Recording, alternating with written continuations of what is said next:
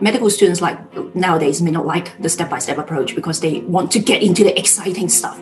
But to me i felt it so fascinating that i got to learn about the basis of disease. I, I wasn't too eager to learn about how to treat them. I was just fascinated how diseases happen.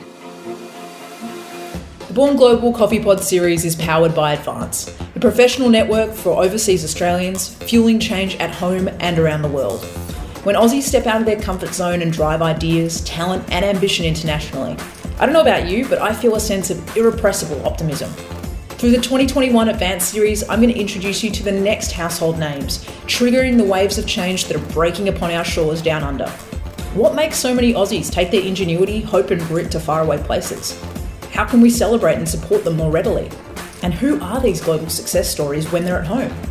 At a time when leadership can feel in turmoil, let's lift ourselves and future generations up with stories of Aussies born global with the courage to become the change the world needs. Today, we're going to meet Dr. Rossa Chiu, the winner of the Advance Asia Impact Award for 2020. She is a prolific professor in the Department of Chemical Pathology, and the reason I say that is not only has she won numerous international awards, but get this, she holds over 485 patents. She's determined to tackle cancer and her and her colleagues have been developing blood tests with the goal to identify cancers early, thereby reducing cancer related deaths. She's particularly passionate about better diagnostics, and her groundbreaking research has previously developed non invasive tests to help identify fetal diseases by analysing small amounts of baby's DNA in mothers' blood samples. Since 2011, this has led to worldwide changes in prenatal testing practices seeing Rossa named among the top 20 translational researchers of 2018 by the world renowned scientific journal Nature Biotechnology. I'm really looking forward to this conversation. Let's get into it. Here's Rossa. Dr. Rossa Chiu, I'm so thrilled to have you on the podcast. Thank you so much for making the time to chat. I'm starting this series uh, chatting to these incredible Advancer winners uh, all in the same way because I'm, I'm blown away by how many interesting pursuits projects, you name it, that you've all got your fingers in. And so I want to know what's top of mind for you right now. What is on top of my mind right now, uh, work wise, uh, in terms of the research? I've been involved in um, developing the groundwork related to uh, what we call a pan cancer test. So um, the pan cancer test, as the name suggests, is a uh, an approach that is developed to try to uh, be able to detect the presence of early cancer, but um, not limited to a particular cancer per se. So, um, uh, because uh, the approach um, that we have been um, involved with has been commercialized, and it's as the clinical trials, uh, as I understood from the um, publicly available information, it's getting close to launch. So I'm quite excited and eager to learn about whether an approach like what I've described can make a difference. So I'd love to know where did it all start for you? How did you end up falling passionately in love with cancer research? Well, um, so to, well, it dated back from medical school days in Australia. So one particular class, what drew you in? It, it wasn't a particular class. It's it's just that the way medicine was taught uh, when I was University of Queensland, it it was a step by step approach that um, I mean, medical students like nowadays may not like the step by step approach because they want to get into the exciting stuff. But to me, I felt it so fascinating that I got to learn about the basis of disease. I, I wasn't too eager to learn about how to treat them. I was just fascinated how diseases happen, and then uh, in more senior years, we learned about how to diagnose diseases. And then it was really in the later years that we learned about how to treat diseases. So I was already really excited when I was learning about how to detect diseases. And so, so and, and mind you, when I was um, even before in medical school, I love reading um, detective stories. And so I just got hooked. So it was what we call pathology and um, University of Queensland, we had a very strong um, pathology department, and um, we had a really good um, pathology museum. And I, I, I didn't mind sitting in the pathology museum. And so when I graduated, uh, when uh, I had to pick a medical specialty to uh, focus my training on, the first thing that came to my mind was detective medicine or laboratory medicine. And so in our jargon, we call it chemical pathology. I mean, um, there are different streams of pathology, but I particularly like molecular signatures in a person's body to try to detect diseases. And so I started my training as a chemical pathologist, and I thought I would just be doing regular chemical pathology work. But fortunately, um, not only that I got a job in my dream specialty, I happened to get a job in a teaching hospital um, in Hong Kong. I mean, we can talk about why I try, suddenly changed from being in medical school in Brisbane and then teleported into Hong Kong and started my work on day one. Um, um, and, Why did you um, do that? I feel like you, have raised it. What what was the, the catalyst for that move? Well, it, it, it was actually quite a bit of a drama because um, I didn't even think of working anywhere else but Brisbane until one month before my graduation. So I already had my internship location all arranged, really excited to start my internship in um, a particular hospital um, just outside of Brisbane. And it was because at that time, uh, there happened to be a, a, change of legislation in Hong Kong and saying that there was an opportunity for overseas graduates um, who had a family um, uh, link um, to Hong Kong to practice medicine in Hong Kong if we took up the opportunity at that time. So it, the news just came and then I had to make a decision and act on it. And at that time, I thought, why not? I mean, I could speak the language and I already knew about the healthcare system in Australia. I knew nothing about the healthcare system in Hong Kong. So I thought it'd be nice to diversify. And the key drive was I spoke to some of the um, house officers, senior, more senior than I was um, when I was a medical student, and they were telling me about the tax rates in Australia. And they were complaining that for every one dollar of overtime that they worked, they only got half of it. So I thought maybe I should take advantage of the tax rate as well. and so tax policy was part of the reason you ended up in Hong Kong. Yeah, well, I mean, I was young. I mean, I didn't need to yeah. think too much about anything else. I just needed a job. And so um, I submitted my application and then um, it was approved. And then, by mind you, I think my graduation date was on the 7th of December, but I was already working in Hong Kong on the 1st of January. And my application only went in in November. So, and, and the first day I was working, I knew nothing about how the healthcare system worked. But of course, I mean, everybody make do and then coped. And then um, during that year, I also learned about the training opportunities that I found out that I could go directly into specialty training. So I got into chemical pathology, and I was happy, uh, lucky enough to be um, recruited by a teaching hospital. And so um, it was the first time that I learned that being such a junior staff, I had the opportunity to go into research. And at that time, there was an opportunity to research about non-invasive prenatal testing approaches, meaning using blood samples um, from pregnant women to try to detect the minuscule amount of DNA that the baby releases into the mother's circulation to try to work out if the baby had any chromosomal or genetic um, issues. And so um, I was involved in that research um, for about 10 years. I'm, of course, I'm still um, involved in research in that area. But the signal of the unborn child in the circulation of the pregnant woman, the technical challenge is quite similar to trying to scan for glimpses of cancer signal that is abnormal DNA released by cancer in the circulation of a person. Because our motivation um, as a um, diagnostic medicine specialist is to solve diagnostic challenges that currently exist. Um, so um, my team and myself, of course, uh, we were very eager to transfer what we've learned in the prenatal field onto the cancer diagnostic field. And um, so the unmet medical challenge that we uh, we believe humankind uh, was facing in terms of cancer diagnostics is that very often someone only learn to know that they are un, um, they, they might have a problem is when they start to become unwell.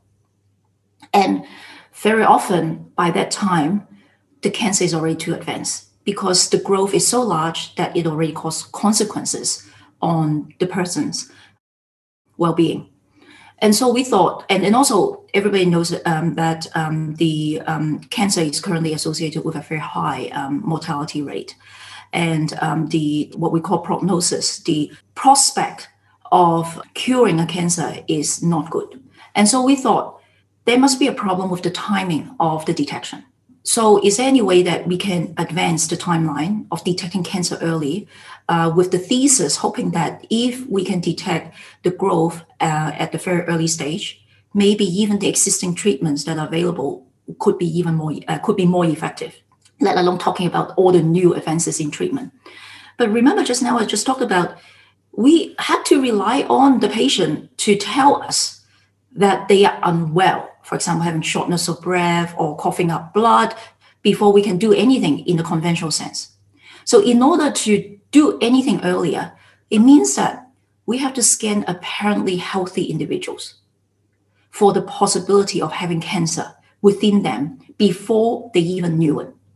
But in order to scan amongst healthy individuals, it means that we cannot do anything that is dangerous. I mean, we definitely would not propose um, um, doing invasive biopsies or doing an, um, an endoscopy, chucking down a, a big camera um, into the body. And so we thought um, one possible um, way is to do a blood test. And the blood test is what we've been always been doing in the prenatal sense. That is, we know that when a cancer is growing in a person's body, uh, some of the cells will die and then will release its DNA content into the circulation. And of course, the DNA content of a cancer cell, it is abnormal. And so we thought, can we detect a needle in a haystack? That is amongst all the normal um, signature within the blood sample, detect that tiny glimpse of abnormal signature. And uh, so we developed different um, molecular techniques. So we've tried approaches for detecting um, biomarkers that are related to a specific cancer. Um, and also we've tried approaches that um, biomarkers that are generically abnormal amongst many cancers. And both approaches worked. They actually produced um, uh, reasonably exciting results in uh, small scale studies. We're not alone in the field more and more people, uh, it caught more and more people's attention. And so different groups around the world um, are researching on early cancer detection. Different groups have different um, exciting results. And so I think we are now, I mean, to fast track the story, we're now at a juncture that uh, some of these efforts are ready to be um, launched in the clinical setting, just like COVID 19 vaccines. And so, so that's why this is um, uh, this is the, the topic that is on top of my mind. I, am not um, surprised. Now in 2021. exciting body of work. And, and, I wanted to ask you, uh, when one of the focuses that's very clear in your diagnostic work is the goal of creating cost effective and accessible tests for early cancer detection. How much of a barrier is that piece? How cost effective is it at the moment? How accessible is it? How big a challenge are those two pieces of the puzzle? Well, um, if you're talking about just pure cost, as a test, it is an expensive test uh, because we have to use the most sophisticated machinery uh, protocols to detect that needle in the haystack. But I think formal cost analysis needs to take into account uh, the number of lives saved and also the years of um, cancer burden that uh, one can prevent um, patients from needing to go through because the tests has uh, haven't been completed yet, so such formal cost benefit analyses cannot be done yet. But I am quite um, hopeful that in the long term, it will turn out to be um, cost effective enough, taking account of improve, the improvements in quality of life of patients that we can afford. Plus, whenever um, there is a new technology, we've witnessed it um, time and time again, that is uh, with the economies of scale, the uh, massive introduction of the technology, uh, then uh, the the cost per unit of test will reduce, and also after we learn about what makes what components make a test effective, then we can process engineer it to reduce it into the minimal components to save costs. So I think as a researcher in diagnostic medicine, the first thing uh, we try to do is not worry about cost because clinical effectiveness is the key. Mm. We don't want to cut costs and cut corners and end up having a test that actually has causes problems such as too many false positives, too many false negatives. So right now we are focusing on clinical effectiveness, and then we'll address the cost subsequently. I love that. And, and can I ask? I feel like I can't have a pathologist on the podcast and not ask about Theranos and everything that happened there with Elizabeth Holmes and that Silicon Valley startup. I'm interested because you mentioned, you know, that this is an expensive area of research. This is, for those who are not familiar with the story, a very famous book now um, by the Wall Street journalist who broke the story called Bad Blood, which was all about this technology that purported to do all magnitude of things with one drop of blood, but didn't live up to the hype. Has that been net good or bad for pathology? We've probably never had more people talking about blood and discussing and the possibility of investing in pioneering technology in this space. But then obviously we had you know the the reality not living up to the hype. I'd love your thoughts on what happened with Theranos. So actually, if you go back to the history of um, um, the uh, discovery of the entire saga, uh, there was one public event that um, Elizabeth Holmes attended. Uh, that was actually one of the um, open sessions hosted by the American Association of Clinical um, Chemistry. And I am a member of AACC, and I was oh, wow. at that lecture. I attended that session. Um, members submitted questions. Um, she answered um, some of the questions. And on that uh, session, um, she explained that um, they were already working on a um, different technology. I mean, to me as well as some other members, we felt it was surprising in that uh, because there was so much hype in the original platform that they mentioned, and later on I learned that the earlier platform they already had been taking samples from patients at farm certain pharmacies um, and tested in house. It would be surprising to completely reinvent, uh, reinvest in a different technology. Yeah, do you think that. it's been damaging for medical technology, for example? You just saw that flood of money that had a multiple billion dollar valuation. Um, does it suggest we need to be more uh, thorough in doing due diligence on medical companies? Do you think it was a one off aberration? What, what's your take on kind of the, the bigger picture lessons, I guess, from the saga that was Bad Blood and Theranos? Personally, um, I didn't think that um, it, it was a damaging event actually, I think it is um, very educational uh, for everybody um, involved. For example, uh, number one, it really amazed um, those of us in the profession that um, some individuals can get into the business of a highly specialized area without the necessary qualifications. And uh, even more amazing, that how could investors not familiar with the field and still proceeded to invest in the company, not knowing that uh, the individuals in the company may not have the necessary qualifications. So I don't think the story, uh, the the motto of the story is anything new. To be honest, actually, it just reminds everybody that don't enter a field or, or don't invest into something that you haven't done research about. It's like pathologists aren't that interested in it. That's that's uh that's hilarious. Hey, I've read somewhere where you've said that raising your children, you've got twin girls, I believe, is your biggest research project. Can you tell us a little bit more about that? Why is that the case? Well, the reason is because um, I mean, I went to medical school and then um, learned to become a chemical pathologist. And uh, we first learned about the tested and tried approaches. But as a parent, there's no coaching. You deal with each saga or each um, um, situation uh, as it comes along. And you only learn about whether you've done well or not after you've actually acted on it. So it's it's it's um, but in order to become a better parent, um, I use more a little bit of my research sense. That is, I would logically think about what are the options I have at that time, pick an option, execute the experiment, and then observe, and then collect notes. And then if it re- happens again, if the first time the outcome wasn't um, a desired one as I thought, then I would tweak the protocol and then see if the outcome would improve.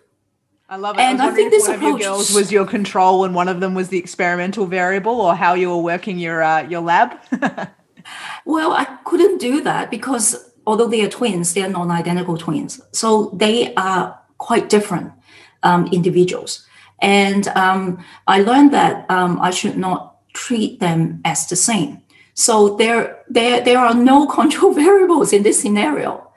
Um, but in the process, I, I learned to be a better person myself because I need to be more tolerant. I have to take into account of what a child knows or to have reasonable expectations of what a child should know at a particular age.